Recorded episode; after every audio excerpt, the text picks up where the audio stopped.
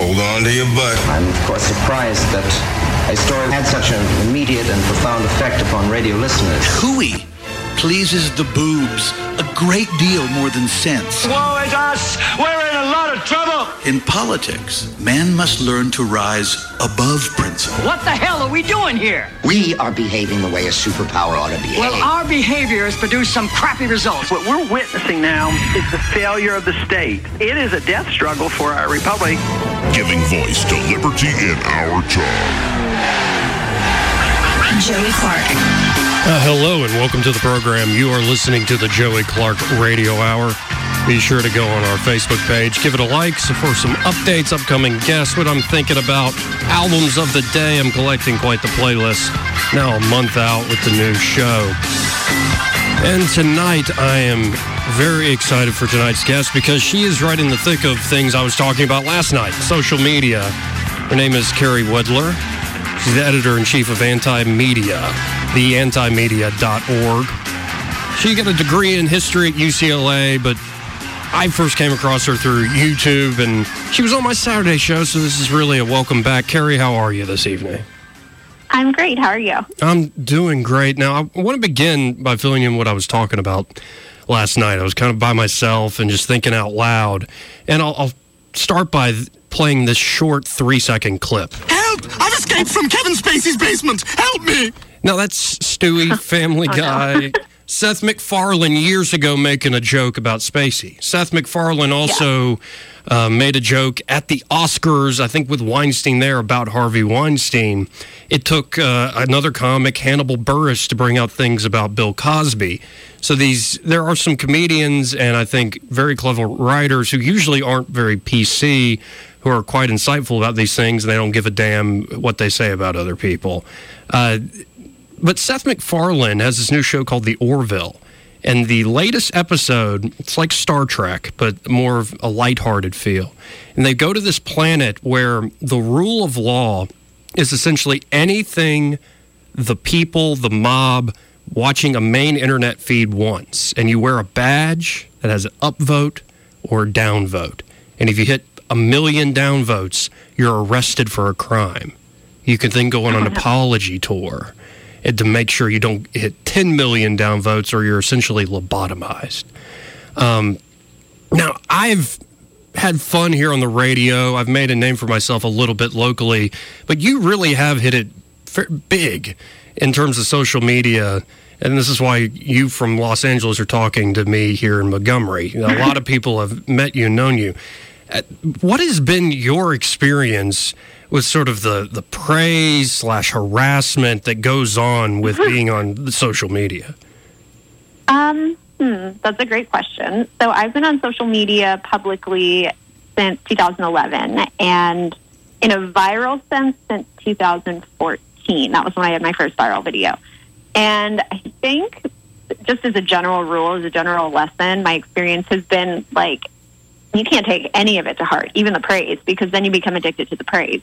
Uh, but it, it's definitely been my experience uh, that I've had to learn how to sort of build up my defenses against all the negativity.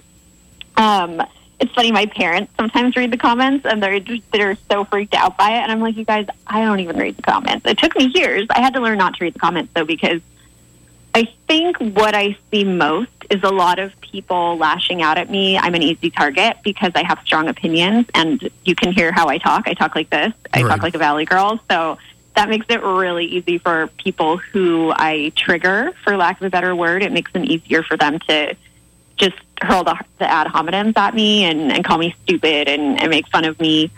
Uh, but if, if you guys are interested, you could go to YouTube. That's where the worst comments are. My name's Carey Wedler, C A R E Y. If you type Carey W in, you can find me and just scroll the comments. And I think it's just the internet's an easy place for people to lash out, to express sort of like their inner rage and emotions that they might not know how to deal with otherwise. I think that's what I've learned a lot of the time.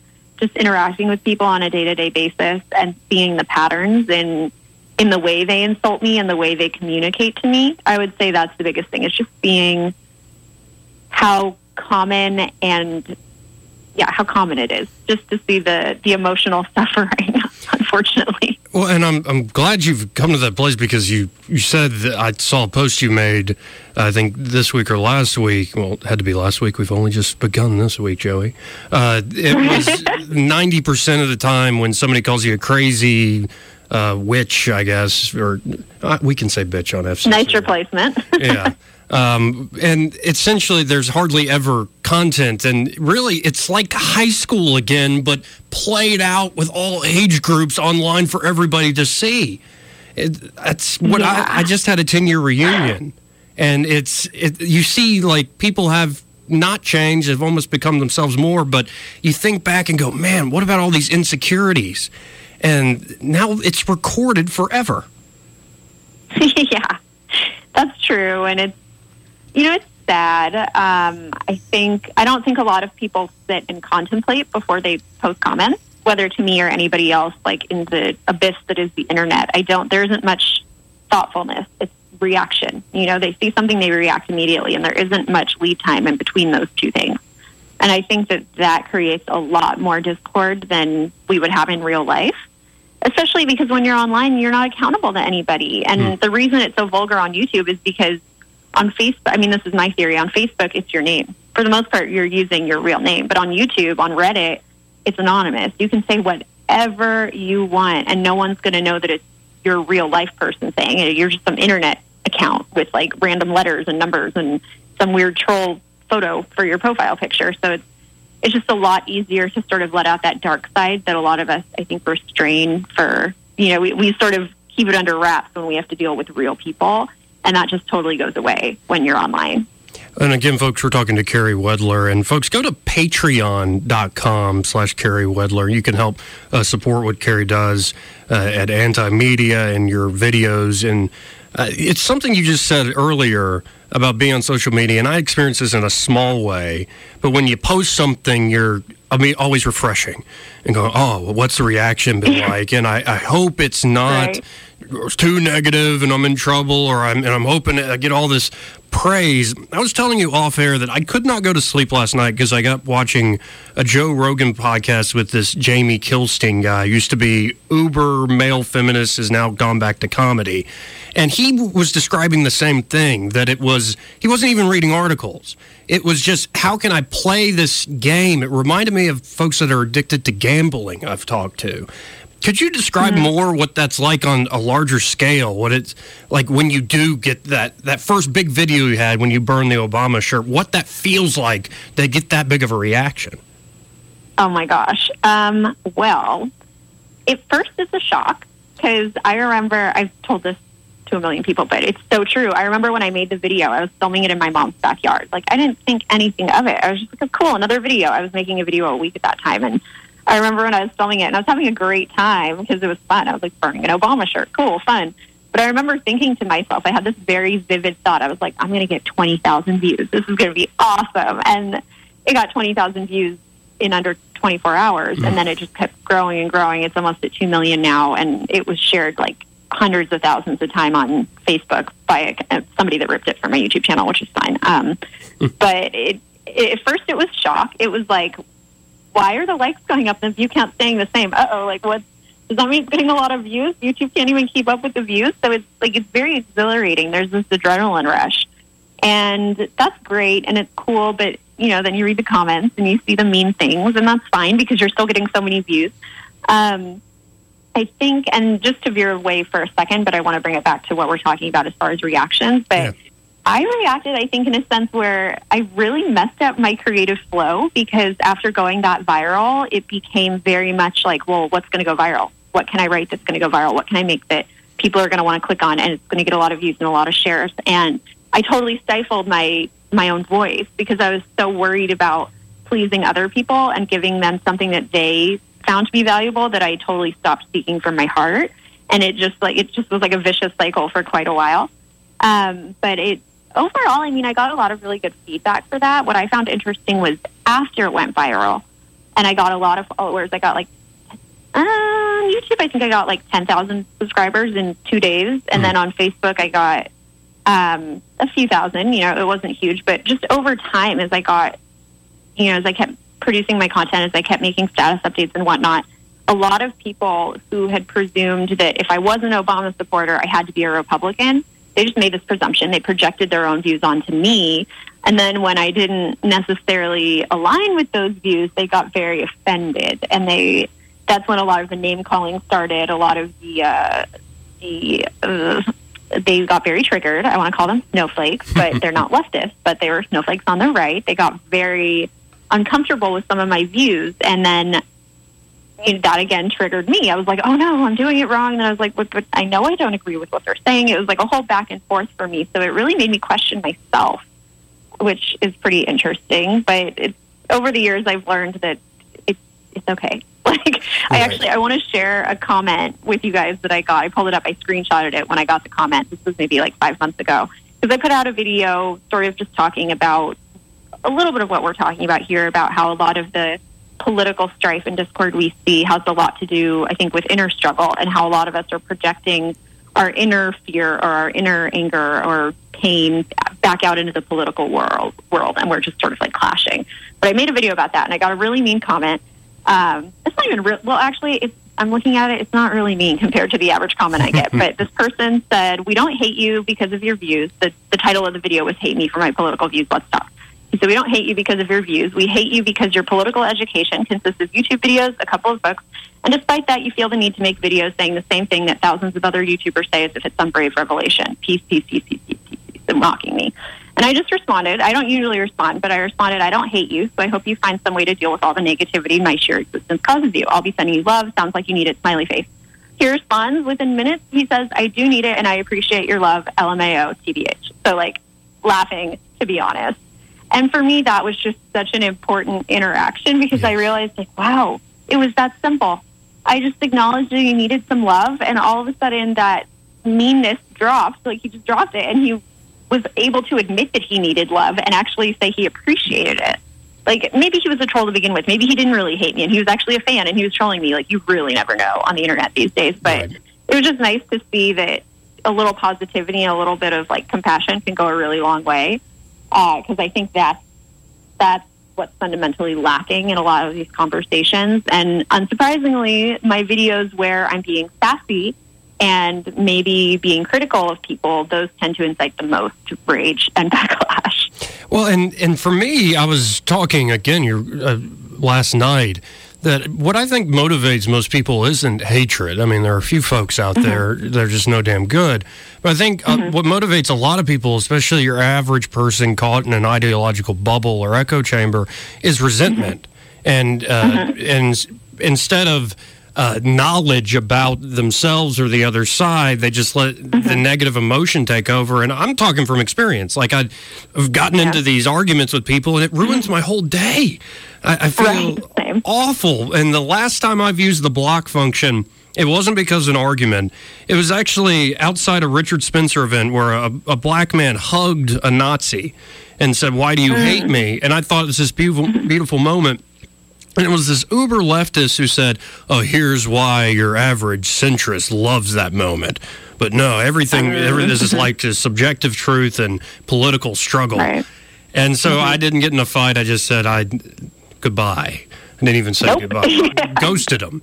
Uh, so it is remarkable to me that we let so much of the the sort of emotional reaction take over when the internet has provided a platform uh, to sort of unveil some truths. And of course what's going on in the news while we're focused on the whole Russian investigation a lot breaking with that with this car running over people in New York is the sexual harassment assault allegations coming out of all sorts of industries but especially Hollywood. Um, you grew up in this area of, of the world, this part of the country. And when I brought this up with you off air, you, the tone of your voice didn't sound all that surprised. Uh, Yeah. what do you make of everything I going shouldn't on? laugh. It's not funny. Um, well, I am from this town, and it's hard for me to judge how it's different in other places because I grew up here, you know. So for me, everything seems normal. But one of the things I don't know what I don't know if it's been discussed very much, but something that I definitely took away from growing up here was just that I'm valuable based on my appearance. Hmm. You know, like I derive my worth from how pretty I am because everywhere you go in LA, that's what it's all about.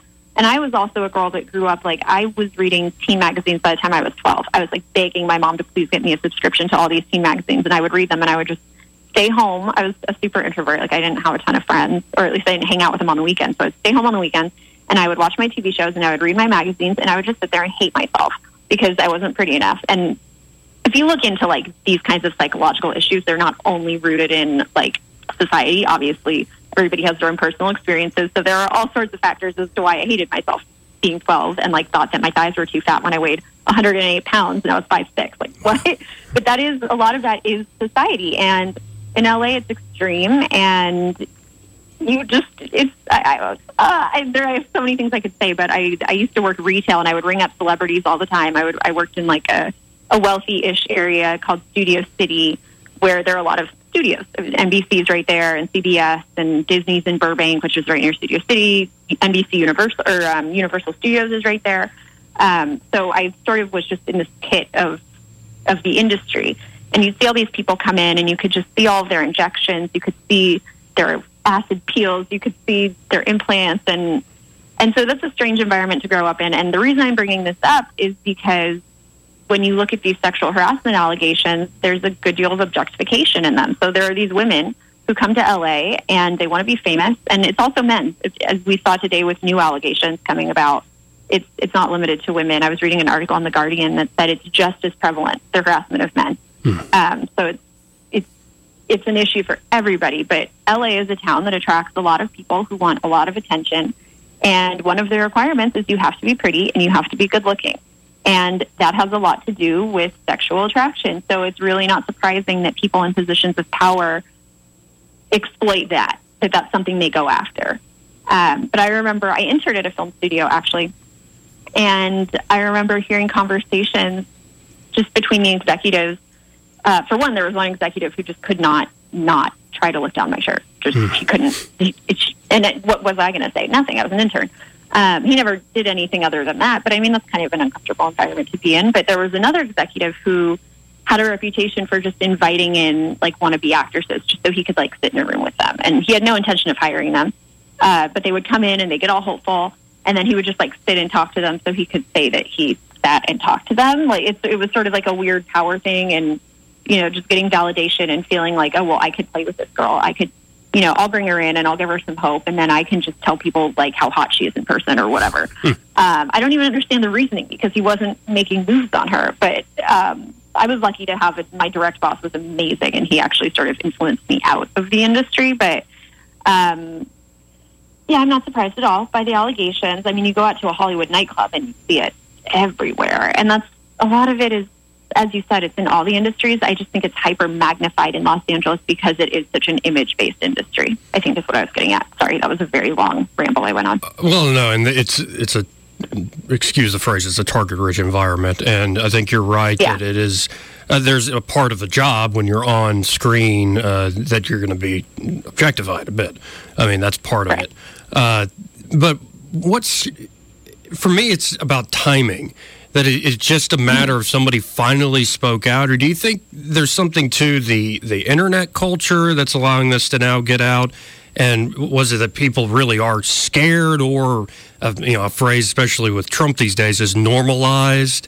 That it was just, oh, that's how people acted, but people felt uncomfortable, and though they didn't have an outlet. Why do you think it is now coming out?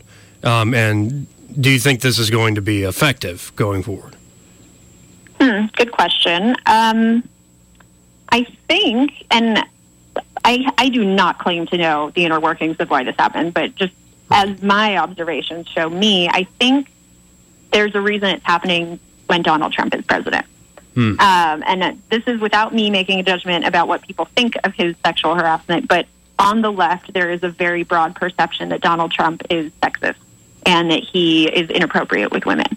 And so we went in. I mean, there was the women's march, right? Like af- right after he won or after the inauguration, all of these women came out, like, and mu- much. I mean, they were wearing vagina hats. Like it was very much supposed to, which I find to be like the opposite of empowerment and is actual like complete objectification by reducing yourself to a body organ. But whatever, the goal was sort of like women's empowerment, and there's been very much the perception that that women are being oppressed right now. And so I'm not surprised that it came out during the Trump administration because everybody, not everybody, a lot of people on the left during the Obama years were sort of living in their little bubble that everything had been fixed and we lived in a utopian society now and thank God Obama's president and they're still mourning his loss and believe that now everything has just been destroyed because Trump is president, which is ridiculous. I don't agree with that, but trying to see it through the lens of, of liberalism and, and the way Hollywood political ideology goes, I think that maybe some of that emboldening came because just of the general political climate in the country and, and uh, where leftist thought has gone. Um, but regardless, it is important that people came forward. Somebody like Harvey Weinstein is just a pig, you know? And, oh, yeah. and it's, yeah, I mean, I don't have a problem with that, regardless of what I think of Donald Trump, regardless of what I think of, of mainstream leftist political ideology. I, it doesn't matter. It's important that somebody came forward and uh, will it make a difference? Probably a little. I mean, people in Hollywood are very much into their images, right? So right. if they're being shamed out of certain behavior and it's been exposed, I think that actually might be a good incentive for them to contain their behavior. On the other hand, I think people who are like that, like have some issues. They have some psychological issues to be that manipulative and to exploit people like that. So I think that overall it'll make a difference, but I also think that the worst offenders are going to need a little bit more than some bad PR to really change their compulsions that make them behave in that way. Yeah, and I, I tend to agree, and I, I think it is a change uh, that's going to happen slowly but surely. Though, uh, for instance, like one of my favorite things to watch on in internet land is a channel on YouTube called Screen Junkies. And right okay. when the Weinstein stuff came out, it came out that the founder and kind of the star host of Screen Junkies, Andy Signore, had uh, done some very inappropriate things, texts and advances towards an intern, um, mm-hmm. other things where, and, and Screen Junkies shut down. And they finally have come out with a video, and they had a psychologist on saying that it's not just sexual comments that are bad, it's all harassing comments. And I'm in my head, I'm reacting like, I agree with her especially like what we were just talking about, Carey, like all the, the trolling comments, the mean comments without much substance, they're revealing problems own people are having. But then I think about my job. I think about radio and political discourse. And mm-hmm. you're supposed to be trained as a partisan that when Donald Trump's sexual assault or harassment allegations come out, you go, well, Bill Clinton did it too. What about Juanita right. like, it's always about harassment, it's always about winning. Um, and mm-hmm. it's, I think this episode really revealed to me how useless or ineffective or uh, counterproductive partisanship can be because these Weinstein allegations and the others come out. I heard people on the left saying, "Oh, see, now the people on the right are hypocrites." People on the right seeing the allegations go and say, "Oh, now the people, those hoity-toity folks in Hollywood who always tell us that they're better than us." Oh, they're hypocrites too. And I'm like, mm-hmm. if we just have this mirror image of everybody yelling hypocrite, the partisans aren't teaching us anything. They're just once again using what should be a moment of reflection for more point scoring. And it, absolutely, it is so much what our media narrative uh, has become. And we've got to take a quick break. We've already talked for 20 something minutes. Um, and on the other side, I want to talk about your uh, recent well, you kind of broke up. You're just done with the mainstream media. Uh, but I think it's a, a little more nuanced than uh, folks might take on first glance. Uh, taking us out, the album of the day, something I actually listened to on vinyl. It was essentially a happy accident. Amazon sent me the wrong vinyl, but it's a new record. Uh, His Royal Badness Prince was a pretty much, well, you can call Prince what you want. It was a girl group, rock group. Albums Plectrum Electrum. The group is Third Eye Girl. The song is called Wow. We're talking to Carey Wedler, the editor in chief of theantimedia.org, and she has her own YouTube page, Media Following Herself. We'll continue talking to her about, well, our discussion and much more that we haven't touched on yet. You're listening to the Joey Clark Radio Hour. We'll be right back.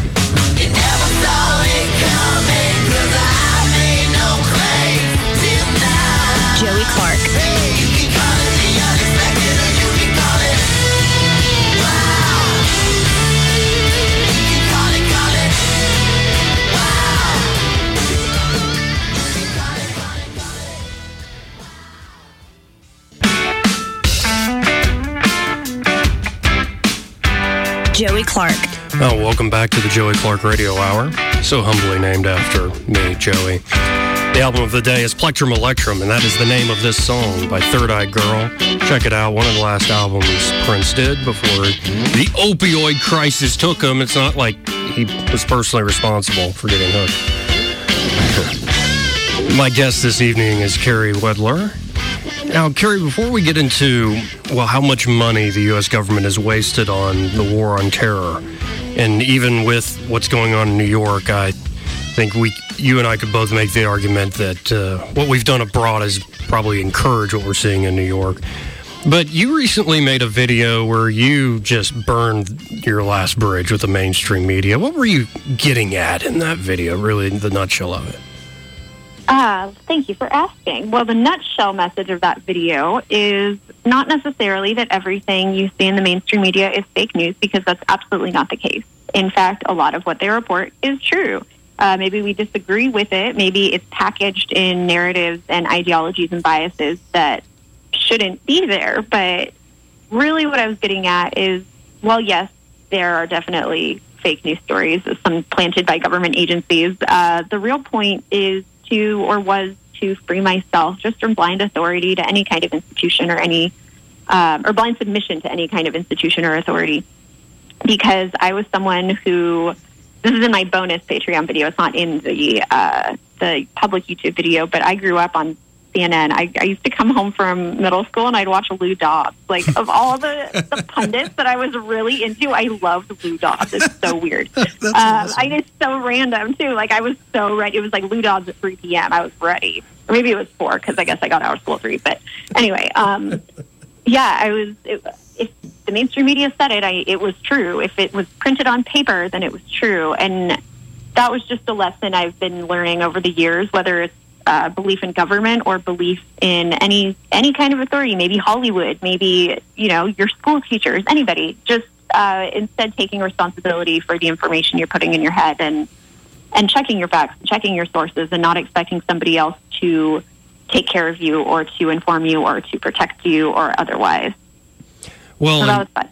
Um, that makes sense to me, though. I I've gone. I don't know if it's political despair or if I've found this new newfound hope in people on the individual level, Carey. But I, I really, I, I like I said, I went my ten year reunion and talk about how you grow up. There's this one young woman named Rachel who I can remember my last exchange with her was like five six years ago, where I got into some heated political argument and I acted like an utter asshat. I'd been reading too much Ayn Rand. And she looked at me at this 10 uh, year reunion two weekends ago and said, Well, I literally, Carey, had a feminist Marxist and sort of a Trump libertarian, if that's a thing, talking over each other at the same time at me because they know I'm a political talk host.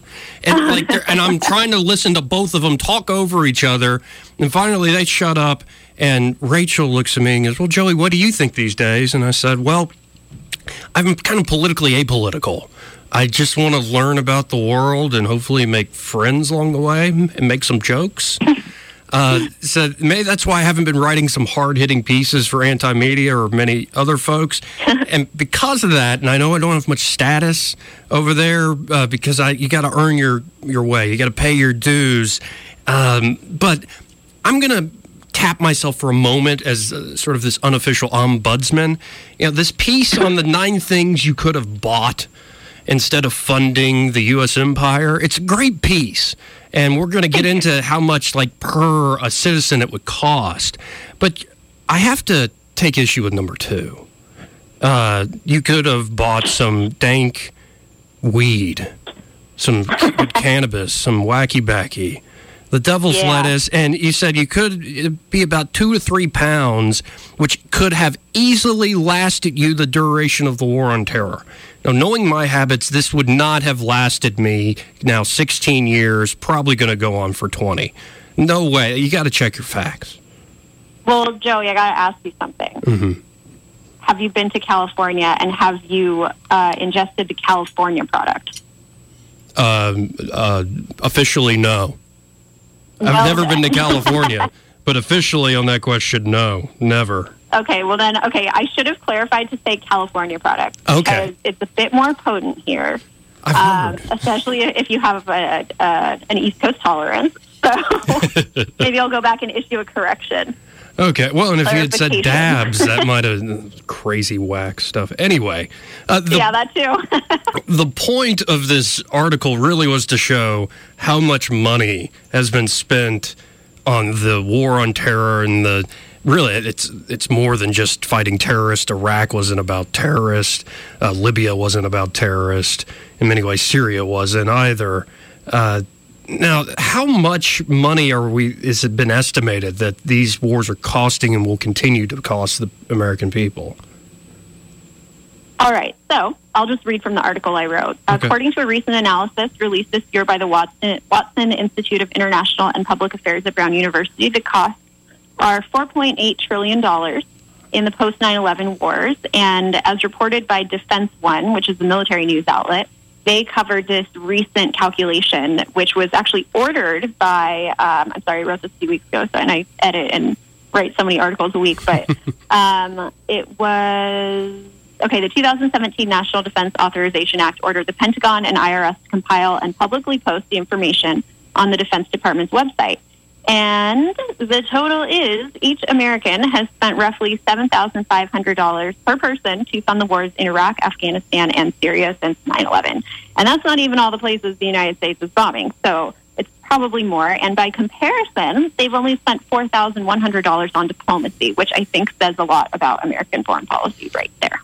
Well, and, and your premise here hit home with me because it happens every year, and I'm not going to go into the details uh, because of it's in sensitive employee employer information. But let's just say I don't make that much money, and I keep getting hit by the IRS to where I'm build up a little bit of a savings, and they come around and say, "Hey, you owe two grand." And it's, Naturally. and it it's like two grand isn't that much money in the big scheme of things, but it's a lot to me. And they spend that at Yeah. probably some dinner party.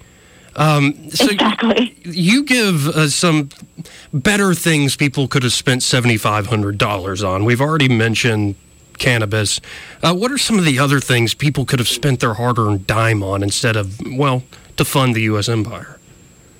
Sure, and you know the weed one was just kind of like a joke um, of because. I, I, I I wanted to put some more serious things in here as well um, because people could have actually, and this is something we talk about a lot with the ideas and messages we promote is being able to live without government and to not have to rely on government. And so, for example, something that people could have bought, um, I'll just read because I already wrote it. Um, for $7,500, each American could have helped numerous struggling families around the world by providing them with farm animals, medicine, clean water, and other crucial materials to help them work toward a better life. Very simple. Um, a tiny home. For the amount every American has spent on perpetuating the empire, they could have bought at least one economical tiny home and probably one for a homeless person in need too, which is pretty important because a lot of cities are just clearing out homeless people. And in Los Angeles, they banned tiny homes. What? Like really, you guys. Not only are they banning the homeless, they're banning the things that could keep them from being homeless. No, I'm- so I'm- maybe you couldn't do this in LA. I, and I want to pause there because I'm fascinated with the tiny home movement. I've I've had that itch myself. That sounds like ideal to just unplug, get away. Let's just say in some inner, introspective trips I've had. Uh, the thing that gives me the most anxiety is my damn phone and social media, and it would be nice to get away from the world. in a tiny house is one way to do that if you can find other Yeah. income. But they, so they are moving homeless people out of the city. But and I've seen this online where people are trying to build these little uh, co-ops, uh, you know, tiny homes, caravanning together or in certain plots, but they aren't allowing tiny homes at all on any lots in the city. Um, well, I, you know, I, I should Google that as I'm talking with you because I know that there was a city ordinance to ban tiny homes, and this was particularly frustrating because um, there's this area in West Los Angeles, and that's where the VA is, so the Veterans Affairs Hospital, and there are a lot of homeless veterans in that area, and it's really sad. And I used to live right in that area, and there was this little congregation. They had like a little makeshift. Um, just a little encampment under a freeway underpass, and I would drive by and the cops would be clearing them out.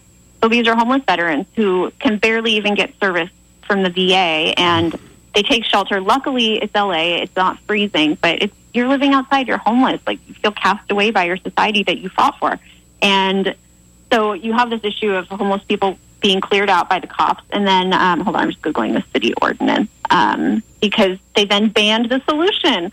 And I, most cities are not doing this. This was something specific to Los Angeles uh, that I just came up as I was reading it out loud because I was like, wait, LA. Okay, so from 2016, LA is seizing tiny homes from the homeless. Um, okay, so this year, just in August, they voted to end the ban on sales of tiny homes. So there was a big backlash, and it appears that just a couple months ago they they reversed it. Good, yeah. But why would you do that in the first place? You have a homeless problem. Okay, so you ban the solution. Hmm, I don't know. And so that's that's why I wrote the article partly in the first place, not only to discuss the waste of money and the catastrophe that has been the war on terror, but also just to highlight how much power we really do have as people to help each other. With you know, assuming that the government isn't going to interfere and make it more difficult, but there's so many opportunities we have to not rely on government and to take care of each other. Well, and on the tiny home issue, I can just imagine somebody who probably has some multi million dollar valued property and they're like, I don't want those tiny homes near me. I don't know why they sound like that, but I don't want tiny homes near me, uh, downing my property values. And Right. it's, it's that sort of rent seeking behavior. I mean, people across the political spectrum, that, that sort of behavior I've come to find is all over the place. It knows no party alone. And you point out that 3D printers are something that we could have spent money on. Have you ever? I, I was thinking like 3D printers, like when I still, like people were printing out little lapel buttons and things like that. But you're thinking of something uh, bigger than, say, a pen um, when you mention 3D printing. Yes, you can actually print a house. And I think you would need the, the plans to put it together, but that's Yeah. just one other way to, to live off the grid or to be self sufficient. Um, you could buy more than a few of these 3D printers with the amount you spent on the war on terror since 9 11. Uh, so, yeah, there actually there have been discussions about using 3D printers to house the homeless and to use, you know, just to use technology as a solution to a lot of our problems. And they're also working on 3D printing meat, uh, which probably some people will have an aversion to, but there's a solution to factory farming. No, it can reduce dependency on. I mean, that's such a huge industry, and it, it's created a lot of health problems. So, I mean, there's just so many cool solutions. They're 3D printing organs. I don't know if you want to try that at home. I think you probably need a professional to do that. But you could print dinnerware. You can print so many different kinds of things. They're actually 3D printed guns, which is a controversial topic as well. But you can 3D print your own gun if you have a 3D printer and you have the, the blueprint. I actually talked about that with a guy's named Michael Cargill. He knows uh, good old Cody Wilson. Uh, Oh, nice. Cody's Yeah. crazy self, uh, and but it's brilliant technology, um, and Mm-hmm. it's amazing. Like the home, I've seen these videos where they're able to construct these homes at incredibly low cost without much labor cost. Oh, it looks like the machine took our jobs again. Um, and for some reason, Carey, throughout this conversation, I keep thinking of South Park references like Montgomery just got a Whole Foods, so we're moving on up.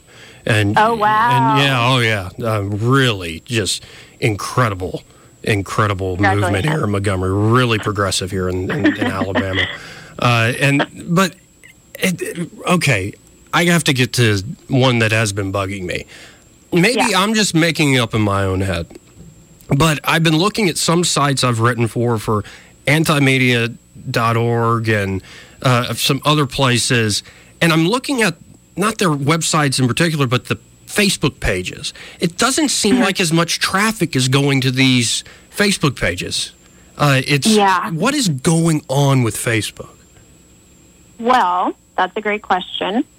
Um, I think I think there are various factors, but there's one main one I'm going to get to. But I want to speak to my experience first because I think, um, and this actually goes back to my mainstream media video, but I think a lot of what's happened, I know at least for anti-media, is that we have tried to veer away from the sensationalism and what I believe is fear mongering for the independent narrative crowd, and we've really tried to just be much more straightforward in our titles and the way we present information. And unfortunately, a lot of people don't want that. They want the sensationalism. So I think that for us, that's definitely affected our numbers. But what I was just talking to Nick about, who is our, our founder, um, you know, Nick, um, Oh, yeah. but he was saying that he thinks that things really went bad when things switched from organic traffic to machines deciding the algorithm. because we used to have massive traffic. Uh, we'd be getting tens of thousands of shares on articles. And it's been in the last year, maybe two, uh, since they instituted the robot algorithms that our traffic has just, it's monumentally dropped. And this is, there are a lot of other websites that are having this experience, and we don't show up in people's feeds. And, uh, you know, it came out, what was it, last year that Facebook was using algor- algorithms to drive down conservative news. Uh, so this isn't really new. I guess it's not surprising. And you look at uh, Mark Zuckerberg's ideologies, and they aren't necessarily in line with the things that we're talking about and the things that we care about.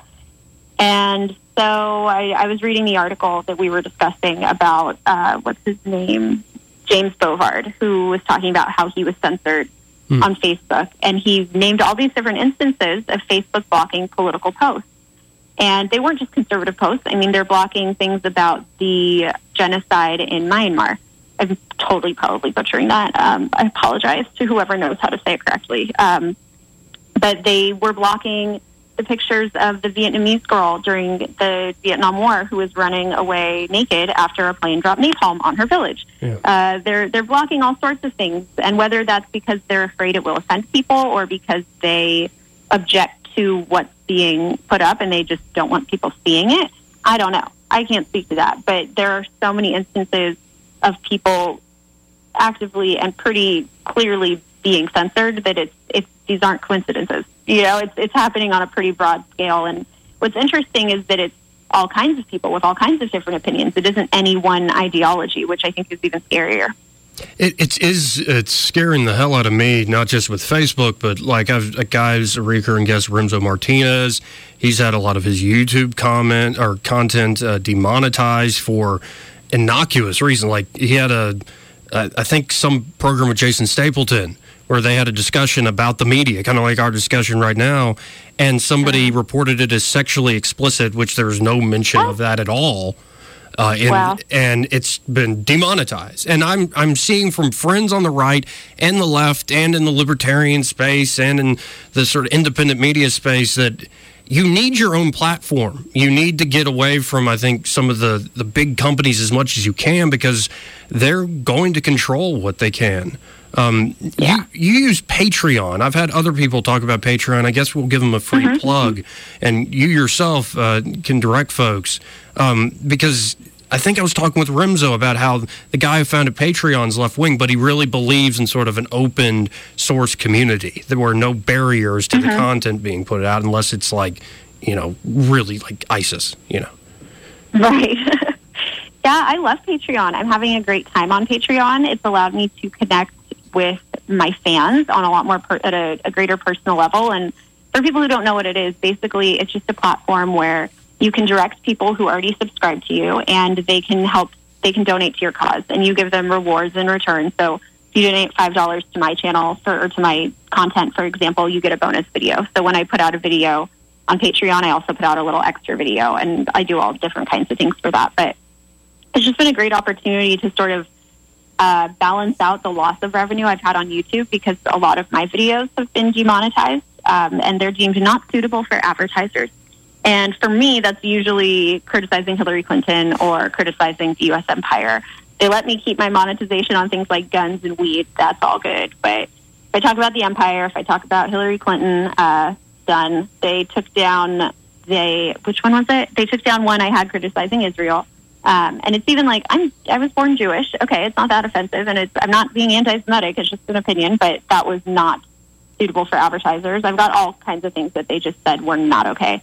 And so as I used to get maybe like a car payment a month off of um, AdSense, and I haven't gotten paid in like six months because you have to have a a hundred dollar minimum in your ad revenue account for them to pay out. And I just I haven't been able to do it because they cut off. They finally cut off my Obama video too, and that was like sort of a constant. Yeah, just a couple months ago, decided it was What- not suitable. What reason did they give you? They don't give you one. They just tell you it's not suitable, and they they have sort of like a, a middle of the road demonetization now, where um, it's called. They they say it's not suitable for all advertisers. So I don't know. Maybe it's suitable for some. I, I don't know how their inner working relationships with the advertisers are. So like maybe some advertisers are still willing, but I can't imagine that. Well, I don't honestly. I don't want to speak on it too much because I don't know. But I do know that in the guidelines for content creators, they say that one of the controversial subjects is war. If you're talking about that, then there's a good chance that they're going to block your monetization. And as much as you can blame the platform for this, again, they are a private organization. It's their decision, which is why I made the decision to get onto Patreon because I I don't want to just be stuck with YouTube's guidelines. But at the end of the day, this is a reflection of what people want to see. This is a market response. If this if they're worried about what marketers are worrying about, the marketers are worried about how people are reacting. So this really has a lot more to do with our society than just censorship and just you know the powers that be restricting information when it comes to especially on YouTube when it comes to demonetizing content. It has a lot to do with what people are willing to hear and are going to be offended by, unfortunately. Well, and I hope folks start really looking into like the the structural platforms they're getting their information from, that who is controlling Mhm. things and trying to be, you know, I guess local sourcing. That's not exactly correct, but uh, you know, we want to know who is helping because you'd think of YouTube as oh anybody can hop on, make a little bit of a living, Mhm. and have their own thing going on, but you know, it's it's an old story where these companies find incredible success in the market, like a Facebook or a Google, and then they use not only their market power, but they get in bed with governments here at home, the U.S. government. Whether you know the FISA statutes are coming up, people want to make it permanent, uh, but you also have Facebook, as James Bovard writes, in bed with what I would consider totalitarian governments in some cases and and they're doing the bidding of these governments for the sake of the bottom line. And you know, I I don't want to sound like a, a leftist, but that old quote that the capitalist will sell you the noose you'll hang them with. Uh, it, it is uh, it is the worst form of. Uh, of co- uh, collusion. That's a popular buzzword. Mhm. It's the worst form of collusion. Big corporate businesses that are controlling information, teaming up Mhm. with governments, again, to control what you want. And now with the Russia fever, you have Congress asking to regulate ads, to regulate more online. Right. So we're entering a crazy world here, Carey, and um, this has been the hour. Hopefully, they don't regulate the hell out of it like they've done radio. Uh, but we're we've run out of time, and I really appreciate you uh, being on the show. Uh, again, where can folks find some of your work and help you out if they want to? Sure. If you head to youtube.com, you can just search Carey W, C A R E Y, space W. Um, my actual URL is Carey Elizabeth 824 because I made the channel before I ever thought I'd be making videos. So you can also just go directly to that URL and you can find me also at the antimedia.org or patreon.com slash Carey Wedler. And that's about it. Well, Carey, uh, thank you so much again, and I'll be in touch. Maybe I'll get off my butt and uh, start writing something again. But for now, we I'm would love that. I'm sort of just I'm just this joke, this fool. I'm just making jokes and making friends. I don't know. Sometimes that's all you can do, and I think you're doing great work. So thank you very much for having me on. Oh, thank you, Carey. Have a wonderful night. You too. Bye. And again, folks, the album of the day. Check it out, Plectrum Electrum. The song taking us out is Another Love by Third Eye Girl. This has been the Joey Clark Radio Hour. Everybody have a good night.